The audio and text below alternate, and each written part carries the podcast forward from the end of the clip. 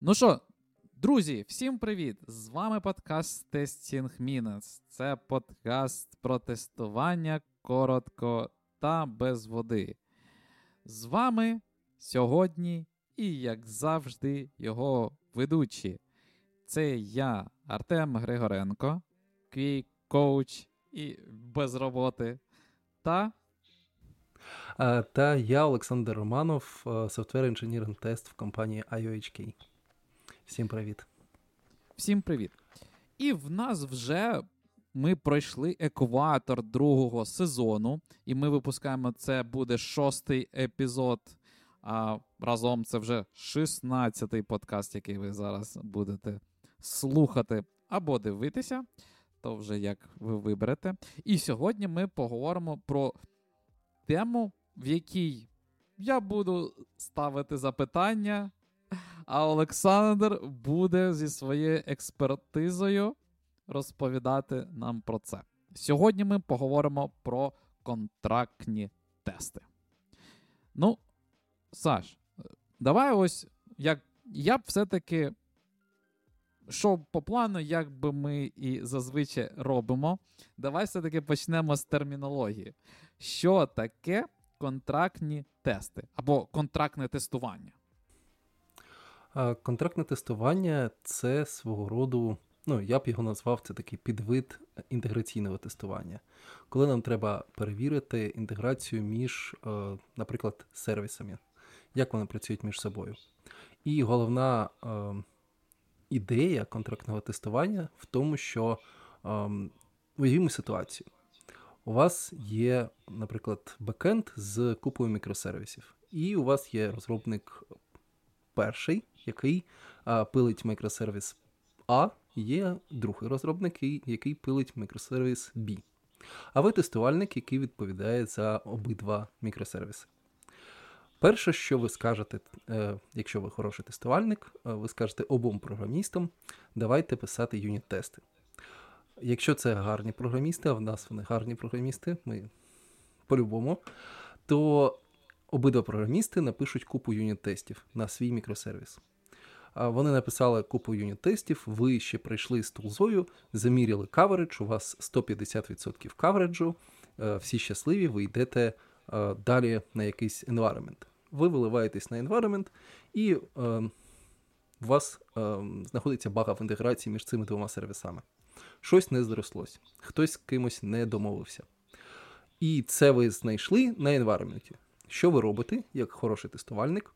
В ідеальному світі ви підете до якогось розробника і скажете: напиши, будь ласка, API-тест на о, цю інтеграцію, або на цю фічу, яка е, в себе включає обидва мікросервіси. Або о, ці програмісти вони скажуть вам е, писати цей API-тест е, самостійно. В будь-якому випадку у вас з'явиться один або більше end-to-end API-них тестів або UI-них. Це як у вас заведено. Тобто у вас е, з'являться тести, які допоможуть такі помилки в інтеграції виявити. Але е, з'являється маленька проблемка. Юніт-тести, як ми всі знаємо, вони е, запускаються та виконуються дуже швидко. Їх можна там десятки тисяч за якісь хвилини. End-to-end, API, наприклад, API тести, вони виконуються швидко, але перед цим треба ж ці всі версії задеплоїти. На це треба mm-hmm. час. Тобто вони набагато е, повільніші, ніж юніт-тести. Але end-to-end API тести вони показують реальну ситуацію, як е, у вас е, є інтеграція між сервісами. А юніт-тести показують таку ідеальну ситуацію, як оцей перший розробник думає, що інший мікросервіс буде працювати. Тобто, з одного боку, в нас є швидкі, але нереальні юніт-тести, з іншого боку, у нас є повільніші, але плюс-мінус е, тести, які відображають реальний світ. І ось контрактні тести допомагають нам. Це такий третій підвид тестів, mm-hmm. який допомагає взяти краще з обох боків, з обох сторін. Тобто, уявіть, що у вас є тести, які дуже швидкі, mm-hmm. але з е, іншої сторони вони е, відображають е, реальний світ. І от mm-hmm. для того нам е, потрібні ці е, контрактні тести для перевірки інтеграції. Слухай, ну із того, що ти сказав, ну і в принципі, із самого розуміння, що контрактні тести, десь має бути контракт, то впровадження такої ініціативи і такого підходу, воно неможливо без ем, зміни, наприклад, там в процесах. Так, як, так. Ш, ш, які взагалі потрібні зміни, щоб впровадити, і як я зрозумію, наприклад, що мені потрібні, ось потрібне саме це тестування? Ну, це така найголовніша е, фішка контрактних тестів. Вона заключається в тому, що якщо у вас немає зараз на проєкті юніт-тестів, або їх дуже мало, або немає end-to-end тестів в якомусь вигляді, то йти та вмовляти всіх писати контрактні тести це не дуже е, гарна ідея. Чому? Тому що для того, щоб контрактні тести працювали з одного боку, вам потрібні, потрібно це зробити технічно. Тобто ем, впровадити якісь, взяти якусь бібліотеку. Ем, заюзати, написати тести, зінтегрувати, зробити оцей повний flow, за якому е, спочатку змінюються контракти, потім змінюються е, тести на ці контракти. Ми далі поговоримо, що це таке. Mm-hmm. Тобто, по-перше, треба технічна сторона, по-друге, треба процесна сторона. Треба піти і домовитися з усіма членами команди, з менеджерами, з девелоперами, з архітекторами, тобто з усіма стейкхолдерами. Mm-hmm. Домовитись про те, що у вас буде тепер довший процес розробки, і у вас будуть зміни в процесі. Але ці зміни е, мають е, позитивні наслідки. Можливо, не не одразу, але через деякий час ці е, тести принесуть те саме value. Угу. Угу.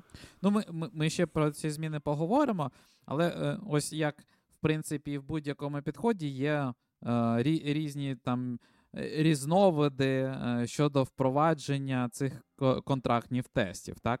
Тобто підходи до контрактного тестування. І ось є там продюсер-дрівен і consumer-driven. Е, ось в чому між ними різниця, і що коли мені використовувати? А, Ну, по-перше, е, перед тим як ем, застосовувати якийсь з цих підходів, треба розібратися для себе, що таке консюмер, що таке продюсер. Якщо ми говоримо, тобто Контрактні тести, на мій погляд, найкраще використовувати, звичайно, якщо у вас на бекенді купа мікросервісів, це прям нормальний кейс. Або якщо у вас не мікросервіси, а макросервіси, але знову ж таки, якісь є частини на бекенді, які між собою комунікують за допомогою якогось API. Це може бути HTTP REST API, це може бути якийсь меседжинг, або якийсь інший вид API. Тобто в такому випадку контрактні тести потрібні. І от е, що таке консюмер, що таке продюсер. Це консюмер це той, та частинка, той сервіс, який робить запит до іншого, тобто робить реквест і отримує якісь дані в е, результаті. А продюсер це інша сторона, тобто е, та сторона, яка по запиту видає якісь дані. Або, наприклад, е, якщо ми говоримо про меседжинг, то ем, продюсер це та сторона, яка пише якийсь івент в якийсь наприклад, Kafka Topic, або якийсь топік, або channel, а ем, консюмер в такому випадку це та сторона, яка з цього ченелу читає цей меседж. І якщо говорити про підходи, тут те ж саме. Тобто в нас є producer-driven і consumer-driven контрактне тестування. Тобто producer-driven тестування це продюсерний сервіс або, е, наприклад, команда, вона. Пише усі контракти для свого сервісу, тобто виставляє вимоги, як як от е, я працюю, тепер працюйте зі мною саме так, як я хочу, як хоче продюсер. І з іншого боку, consumer driven це коли ось ці консюмери, кожен, тому що у одного продюсера може бути багато консюмерів. І от е, в consumer driven contract testing у купа цих consumer ів приходить до продюсеру і описує за допомогою контрактів описує саме, е, як він хоче працювати з продюсером, цей consumer. Е, і це все е, описується за допомогою контрактів. Контракт це деяка, деякий опис, може бути в YAML і, може бути в якихось доменних цих мовах.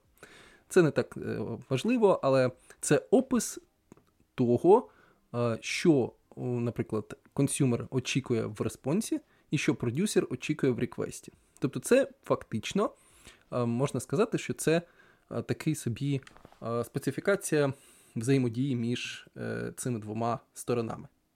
Те ж саме з меседжингом. Тобто описується, які поля будуть в івенті, і які поля, наприклад, очікує консюмер в цьому івенті. Причому тут е, криється основна така е, фішка або основна. А, а, а давай да. дай я тебе трішки перев'ю, спробуємо ось на е, таку більш е, абстрактну форму, зрозумілу, е, людську, я б сказав, вивести. Якщо е, ми кажемо про ці два підходи, як продюсер-дрівен та consumer-driven, чи являються вони взаємовиключними? Ну тут я би не сказав, що вони взаємовиключні, але в принципі, е, якщо у вас ви вибрали один підхід, то треба його дотримуватися. Угу. Тому я, що, я про... наприклад, да, ага. давай. Я про що е, кажу тут? Дивись. Е, тобто, якщо ми вибираємо продюсер Driven, це значить, угу. що е, я описую, у мене є контракт, який описує роботу. Е, мого продюсера, хто генерує там меседжі, хто генерує ось е, ці респонзи, тобто відповіді, uh-huh. Uh-huh. і консюмери, тобто всі інші сервіси, які використовують ці дані, вони повинні підлаштовуватись під мого продюсера. Тобто всі зміни, які вони роблять в себе, вони повинні верифікувати через е, оцей контракт продюсера. І вони повинні вважати, що цей контракт він е, як це? Е, істина. Е, блін, як це? Істина? Істинний. Так, істина, контракт. що це контракт, це істина, і вони, якщо вони змінили і там щось тести падають, то вони змінюють. А в consumer driven навпаки. Тобто ми вважаємо, що продюсер повинен підлаштовуватись під те, як е, працює е, саме консюмер. Ну і продюсером може бути не тільки там якийсь там конкретна там апішка або ще щось, а саме просто інший мікросервіс. Тобто він виступає продюсером, і, uh-huh, е, наприклад, uh-huh. з різними консюмерами вони там верифікують, грубо кажучи, свої зміни і підлаштовуються під, під кожного консюмера, бо у кожного консюмера є свій контракт, як він працює. Ну тут частково так. Але знову ж таки, от е, магія цього контрактного тестування заключається в тому, що коли, наприклад, consumer приходить до продюсера і описує контракт, кожен consumer може описувати контракт по-своєму. Що це означає? Наприклад, якщо в нас є якийсь сервіс, який видає якісь дані, багато даних, наприклад, дані, е, якийсь об'єкт з, з купою полів. Consumer перший може прийти і сказати, мені потрібне поле перше та друге а інший consumer може сказати, мені на перше та друге поле абсолютно без різниці, мені потрібні там зовсім інші поля. І він навіть в свій контракт він не буде включати оці зайві поля. І от таким чином Consumer-Driven Contract Testing він трошки більш, скажімо так, гнучкий, тому що кожен ем, консюмер визначає, як він користується продюсером сам на відміну від producer-driven е, підходу, коли продюсер от він має апішку, наприклад, там якийсь endpoint, він е, е, на запит е, видає респонс за такими даними, і він описує, він не знає, хто його як використовує, він описує, що в нього в контракті будуть усі поля. Тому що тому що для нього, для продюсера, це, звичайно, всі поля важливі, тому що ну, це ж це ж дані. І так, таким чином е, цей продюсер для кожної, для кожного інпоінту або кожного типу меседжу він описує усі поля. І ну, я бачив е, більше варіантів, коли використовують consumer-driven е, contract testing, testing, тому що це більш гнучко. uh Але знову ж таки, хто як хоче.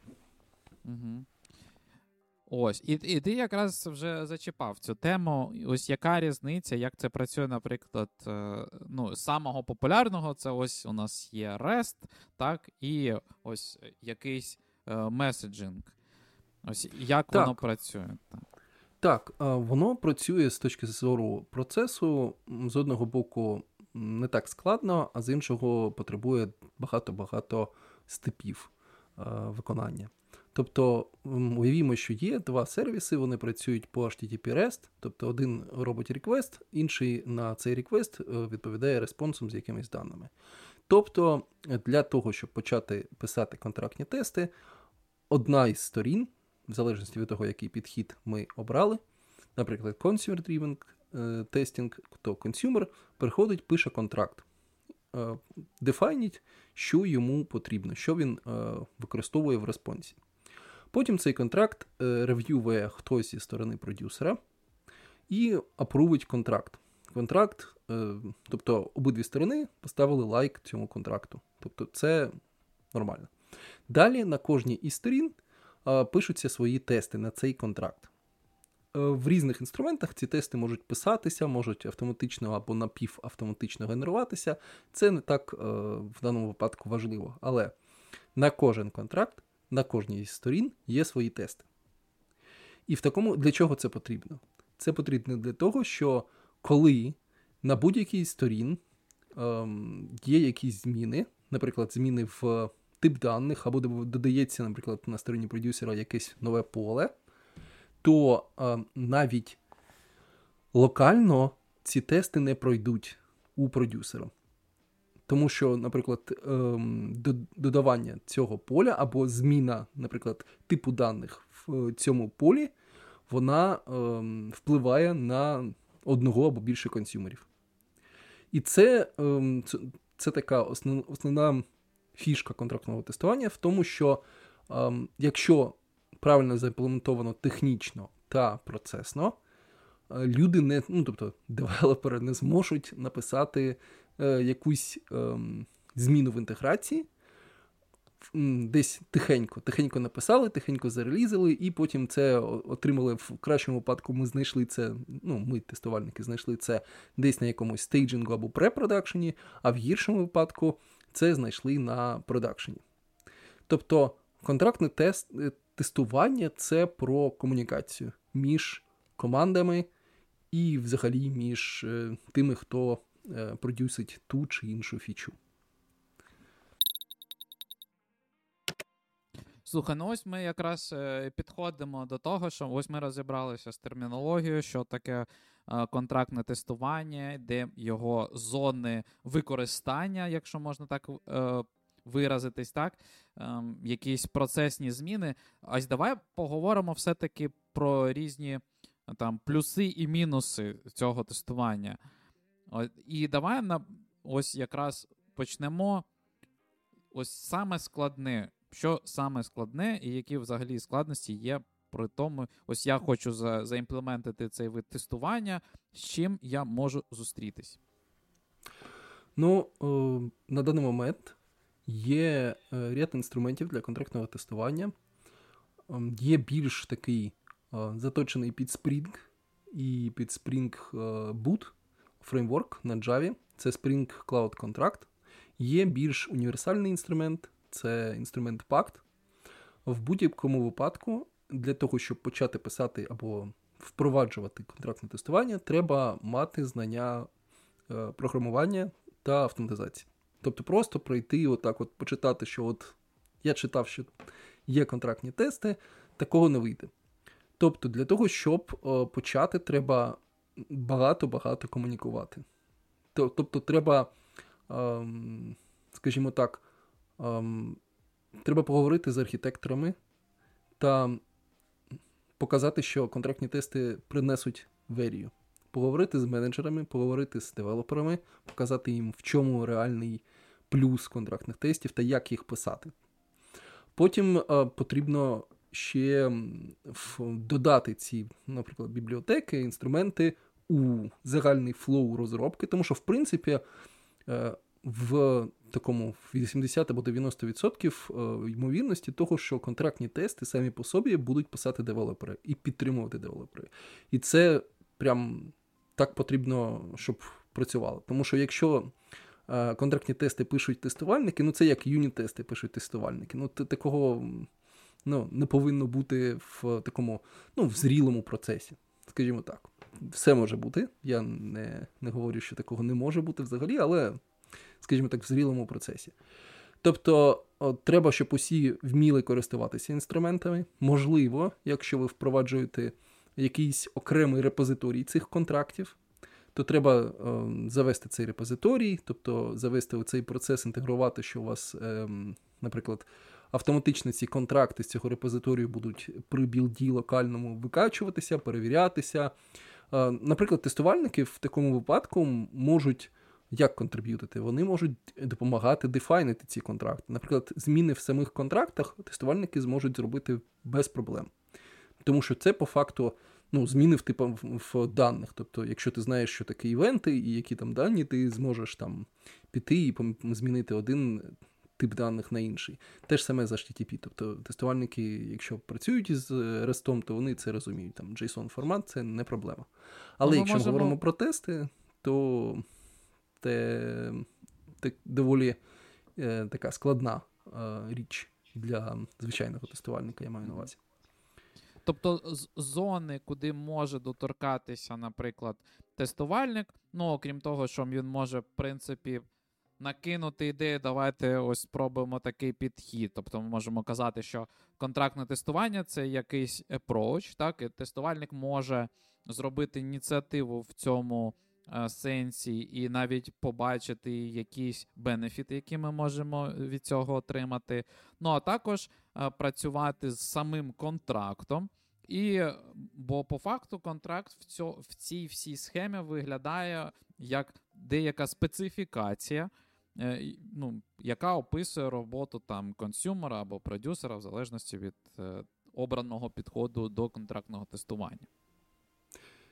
Так, так. Тобто тут тестувальник е, фактично може допомогти в тому, що буде підтримувати контракти. Але е, в багатьох випадках е, це може робити і девелопер.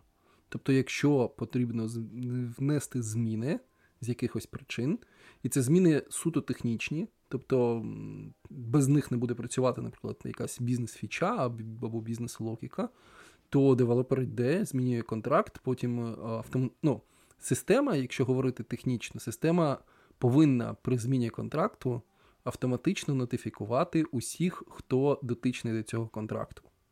Тобто щоб ти, наприклад, ем, будь-який девелопер, щоб він не тримав у голові, хто, наприклад, залежний від мене, від мого там, від моєї зміни контракту, а щоб автоматично прийшли нотифікації усім, хто повинен знати. І оці люди повинні зреагувати. Наприклад, девелопер зробив зміну в контракті, і, наприклад, е, усі Е, хто хто дотичний до цього, наприклад, хто кого чіпають ці зміни, вони повинні прийти, зарев'ювати і зробити у себе зміни. І таким чином, контракт це спосіб комунікації між командами, комунікації змін. Тобто можна, знову ж таки, якщо ми говоримо про контрактні тести, можна без контрактних тестів обійтися. Абсолютно. Якщо у вас гарна комунікація, якщо ви комунікуєте будь-які зміни в специфікаціях е, між сервісами або між частинками вашого бекенду, або, наприклад, між е, фронтендом та бекендом. Там також може бути специфікація, тому що з фронтенду також летять реквести на бекенд, і вони також е, використовують багато даних, і їм важливі саме типи респонсів, ну, типу даних в респонсах. От. Але знову ж таки, якщо у вас побудована гарна комунікація, то може контрактні тести вам і не потрібні. Угу. Тут ще а... така. Да, давай. Ну, ось е- якраз переходимо до того, а що я. От як мені продати і на що звертати увагу, наприклад, е, про ну, ось продажу цієї ідеї для керівництва, які плюси ми можемо отримати і бенефіти від впровадження такого виду тестувань? Ну, дивіться, по-перше, як я вже сказав на початку, якщо у вас недостатньо тестів на unit level і і на end-to-end level і, то контрактні тести не дуже вам допоможуть взагалі, тому що ефорт на впровадження великий, а е, спочатку бенефітів буде не так багато.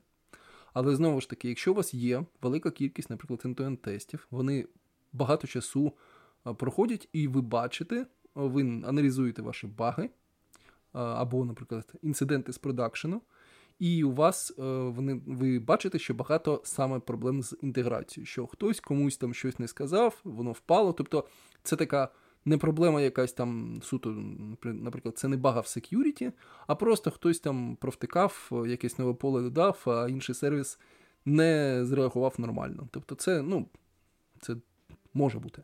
Якщо у вас багато таких проблем, а end-to-end тести це або зовсім не ловлять, або ловлять дуже погано, або цей фідбек дуже-дуже повільний, тобто там вам треба е, день чекати, щоб отримати оцей фідбек. Тоді контрактні тести можуть вам допомогти. Бо вони дадуть вам швидкий фідбек, і ще додатково ви зможете зменшити навіть кількість цих end-to-end тестів. Тобто ви залишите end-to-end тести дійсно на тому, ну, такі, які повинні бути. Тобто це повний flow того, що у вас, наприклад, якщо це end-to-end API-ний тест, це все рівно буде flow. Не просто там один request, один response, а це буде ряд е, реквестів, респонсів і дійсно перевірка сценарію взаємодії з бекендом. От в такому випадку тести, контрактні тести вони вам допоможуть. І ви будете отримувати фідбек швидше, і в такому випадку багів в інтеграції буде набагато-набагато менше. Тому що, знову ж таки, система сама технічно вона не дасть зробити ці баги в інтеграції. Ну, не те, що не те, що не дасть, але вона, скажімо так, буде бити по рукам, якщо ви захочете е, ці баги внести. Звичайно, як в будь-якій системі, ну, я не знаю, як це це повинно бути, чи а, це так ну, так виходить. А, Звичайно, як будь-яку систему, можна оці контракти або там всю систему, ну, контрактне тестування там поставити галочку відключити на якийсь час.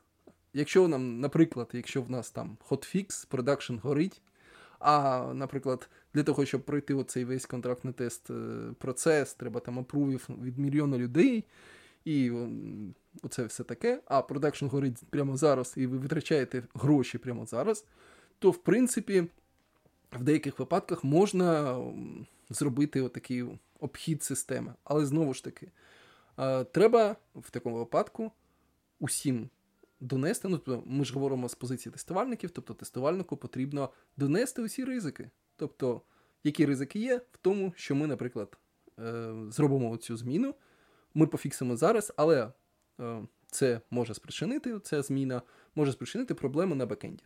Наприклад, або там е, з інтеграцією з якимись там іншими сервісами. В деяких випадках це абсолютно нормально, тому що, наприклад, якась зміна в е, контракті може спричинити проблеми з якимись сервісами, які використовуються в фічах, які, наприклад, на продакшені відключені. Тобто зараз юзери не використовують. І якщо у вас є е, така observability на систему, як е, кожен сервіс е, використовується в різних фічах, то в такому випадку ви зможете е, дослідити і сказати, так, дійсно, ми можемо зараз обійти, пофіксити швидко багу, і в нас мінімальний імпакт на юзерів буде. Або там, наприклад, зачепить деяких сотню юзерів із мільйонів, із сотень мільйон. Тобто це такий найголовніший е, плюс, який можуть дати контрактні тести. Але знову ж таки, якщо у вас на даний момент дуже погана комунікація між командами, тобто всі тихенько в куточку пишуть своє, перекидують іншій команді, а я там зробив фічу, тепер ви з нею там, скажімо так, майте собі справу та таке інше, то в такому випадку. Ніякі контрактні тести вам, ну це це не чарівна якась таблетка, яка от хтось прийде, вам запровадить, і і все все пофікситься якимось чарівним чином. Це не магія. Тобто без комунікації і з іншого боку, без підтримки менеджменту е, там архітекторів нічого не не вийде. Тобто, якщо менеджменту і архітекторам оце верію не показали, і вони не вірять в те, що контрактні тести дійсно е, принесуть верію, то без цього впроваджувати отак, такий вид тестування буде або дуже складно, або практично неможливо. Тобто ви зможете там щось показати, якісь там е, на два сервіси щось зробити, але ефекту на компанію ви не досягнете. Слухай, таке питання. Ти вже частково вже це е, доторкнувся, коли ми, е, ти розглядав саме пайплайн, що ось є там хотфікс, і там десь у нас в пайплайні все-таки ми запускаємо ці контрактні тести. І ось запитання. Як ось хороша практика, я не не люблю ось слово best практика, але ось хороша практика при впровадженні контрактних тестів де ці тести лежать, коли ми повинні їх запускати, чи повинні ми запускати, ну, оскільки вони environment незалежні, по факту виявляється, тобто їх не треба деплоїти, бо там все через моки, через ці контракти е, йде. То ось е, питання, коли нам краще і треба їх запускати, ось якісь отут от поради. Ну, фактично, контрактні тести, якщо ми говоримо саме про тести, не про контракти, а про тести, це просто ще один вид, ну, скажімо так, трохи е, unit-тестів на стероїдах. Тобто, фактично, це такі ж unit-тести, вони також можна їх запускати локально, можна запускати, якщо ви локально білдите десь на е, якійсь е, remote-машині, і просто проходять, от проходить білд, проходить unit-тести, наступний етап проходять оці контрактні тести вони абсолютно, як ти сказав, не залежать від того, від environment, від будь-яких зовнішніх коннекшенів. І це це така основна ідея також в контрактах. Тобто, абсолютно з одного боку бути незалежними від зовнішнього світу, але знову ж таки бути трохи залежними від дефінішена самого контракту. І тут, е, де зберігати ці тести, е, тести зберігаються саме в репозиторії разом з кодом Е, самого сервісу. А контракти тут два варіанти може бути. Ну, те, що я зустрічав. Перший варіант це зберігати контракти в окремому репозиторії. Просто от в окремому репозиторії там просто дефінішени контрактів лежать. Інший варіант, якщо, наприклад, ви використовуєте підхід Producer-Driven Contract Testing, то е, контракти разом з тестами лежать на стороні продюсера. Тобто у продюсера просто є папочка, тека така окрема, в якій, е, крім тестів, є ще контракти на від усіх консюмерів, які в нього є. Який з підходів кращий, я сказати не можу, тому що, в принципі, я бачив е, гарні кейси, тобто успішні кейси, і в першому варіанті, і в другому варіанті, але, е, наприклад, на мій погляд, е, зберігати контракти в окремому репозиторії це трохи більш е, гнучкий підхід, тому що uh-huh. на цей репозиторій можна додати купу цих хуків, вбудувати це в пайплайни. Uh-huh. Так, тобто це така більш гнучка штука, і uh-huh. фактично, е, тобто, якщо тобто, змінювати, наприклад, контракти.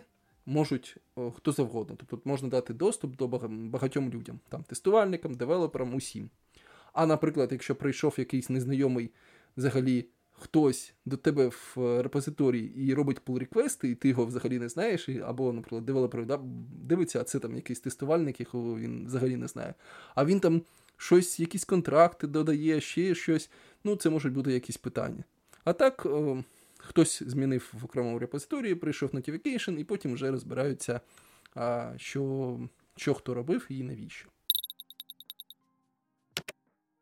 Друзі, якщо якщо ви дійшли до цього моменту, ви нас слухаєте і вам все подобається, або навіть якщо вам не подобається, то я вас прошу, навіть не прошу.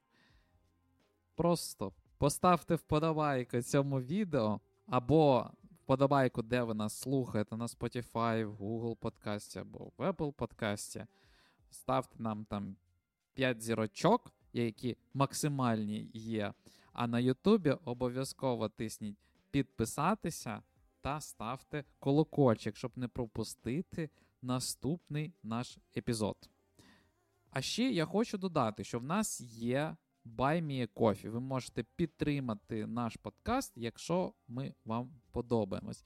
Це допоможе розвивати наш подкаст, робити його ще якіснішим, ще більше контенту записувати. А також бенефіт, ви можете залучитись до нашої приватної спільноти. Там є дуже корисні речі, які ми інколи обговорюємо. Так, тому не зволікайте, а підписуйтесь і давайте створювати цікаві речі разом та обговорювати якісь цікаві речі. Я от тут е, в нашому, в нашій розмові про контрактні тести я тут подумав, що для людини, яка взагалі не чула, що таке контрактні тести, залишається декілька моментів, які можуть бути незрозумілими. Тобто, перший момент це от є якийсь там контракт.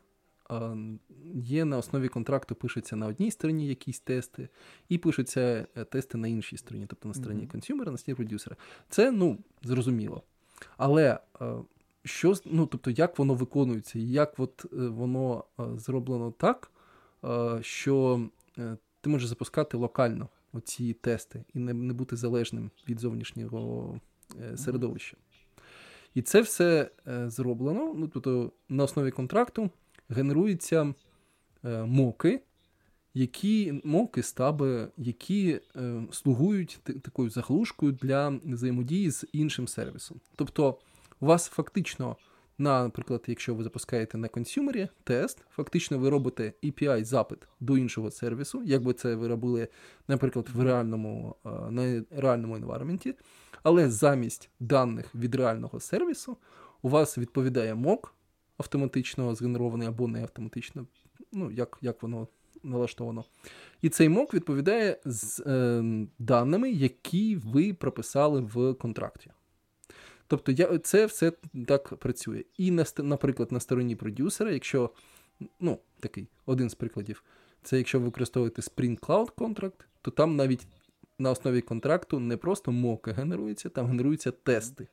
Тобто, уявіть, магічним чином генеруються API тести на REST Assured. Тобто вам не, не потрібно нічого писати. Просто воно бере, е, сканує контракт, і от ви в контракті написали, що треба поле А, поле Б, поле С, і е, в такому випадку у вас будуть валідуватися в вашому тесті саме ці поля. І, наприклад, ви сказали, що е, буде в респонсі формат JSON. І от він буде валідувати, що саме JSON прийшов. Тому, от як це, це як воно працює трошки під капотом. Ось е, це все прекрасно, е, так чи інакше. Я бачу одну проблему, з якою я сам зустрічався в компаніях з цими контрактними тестами. І ось це проблема з самим контрактом, що його треба підтримувати в актуальному стані завжди. Тобто, і ось це про комунікацію, про які говорив Олександр, що настільки у вас повинні добрі бути комунікації і налагоджені певні процеси, що ви, коли щось змінюєте в вашому сервісі, це так чи інакше впливає на цей контракт, і вам його треба оновити. Інакше вийде ситуація, що якщо контракт у вас не буде оновлений, він буде застарілий, він буде. Використовувати в цих тестах, і тести вам будуть насправді показувати, що все ж, чувак, у нас там good і все у нас зелененьке. Вже при реальному тестуванні, там, наприклад, end-to-end тестуванні або інтеграційному, через коли підключається е, ну, там, environment, коли є у вас вже API, вже живі, не замоковані такі сервіси, а вже живі сервіси, і вони будуть віддавати дані інші, а не ті, що в контракті. І тоді у вас будуть ці тести фейлитись. І в цьому випадку вам дійсно треба підтримувати і постійно мати на увазі, що якщо ви робите якісь зміни в вашому сервісі, вони повинні відображатись в контракті. Тобто ви можете це ось е, така ідея, просто навіть в межах розробки ваших сервісів, просто в definition of done, що написати, що контракт оновлен. Тобто контракт, який ви використовуєте для ваших контрактних тестів, він в актуальному стані. Так, тут можна, знову ж таки, якщо у вас дуже великі зміни і часті зміни, можна використовувати версі... версіонування, тобто у вас буде декілька версій одного контракту, це абсолютно нормально. Ще можна робити в такому випадку е, автоматичний, наприклад, при зміні контракту, автоматично запускаються е, усі білди дотичних сервісів. І якщо, тобто, одразу, наприклад, ви, як навіть людина, яка. Не знаю усіх консюмерів, ви отримаєте чітку картину, тобто ваша зміна пройшла, і от які сервіси завалилися. Можна піти, і навіть е, в ідеальному випадку прийшло, тобто, в ідеальному випадку повинен прийти е, девелопер з цього сервісу, пофіксити це на своїй е, стороні, і прямо в pull request і для контракту натиснути якусь кнопку Approve, щоб далі все покрутилося, що йому або їй нормально працювати з цим новим контрактом. Так. Ну, давай трішки користі. Якщо в нас будуть слухачі, хто захоче навчитися взагалі робити ці контрактні тести, і, в принципі, подивитися більш детально на цей вид тестування, що б ти порекомендував? Ну, дивіться, є е, з того, що я е, бачив і проходив е, у вигляді курсів, то по Spring Cloud контракту є гарний, дуже гарний курс е, на платформі Aurili.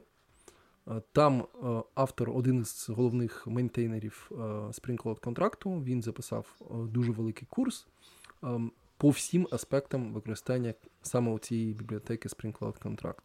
Тобто від того, як почати, як інтегрувати, як писати різні види тестів, тобто там фактично все, все що потрібно. Це, звичайно, курс для тих, хто вже, наприклад, ну, для розробників, тих, тих, хто розуміє, що таке Spring Boot і як це, як це працює. Це один з варіантів. Інший, якщо ви все-таки хочете користуватися інструментом Pact, то на YouTube каналі цього інструменту є такі оверв'ю відео, де розказано ще раз, навіщо контракти і як вони можуть допомогти. Тобто, щоб ви краще зрозуміли сам процес або основні моменти. Ще для починаючих я от бачив, що я так пам'ятаю, на Test Automation University нещодавно вийшов свіженький курс безкоштовний по е, написанню контрактів е, за допомогою інструменту Pact. Тобто можна йти і безкоштовно навчатися. І от Pact трошки, на мій погляд, трошки має е, нижчий порік входу. Тому що там, в принципі, е, людина з такими середніми знаннями в автоматизації, без е, якихось знань в е, Spring і у цих фреймворках девелоперських, може прийти і хоча б інтегрувати це і спробувати подивитися, що це таке. Тобто можна подивитися там. Усі лінки на усі ці ресурси ми додамо в опис до цього відео. Тобто можна буде піти і подивитись. Перший курс, який я сказав, він платний. Я, ну, можливо, десь на якихось ресурсах він є безкоштовний, але я не знаю. Я просто заплатив і подивився. А оці інші youtube відео і ем, на Automation University це безкоштовно можна йти і дивитися. Крім того, в обох інструментах є дуже шикарна документація, можна йти і дивитись документацію. Але хто її читає просто так? Ну, я то теж її спочатку не читав, а потім читав. А потім читав. Так. так.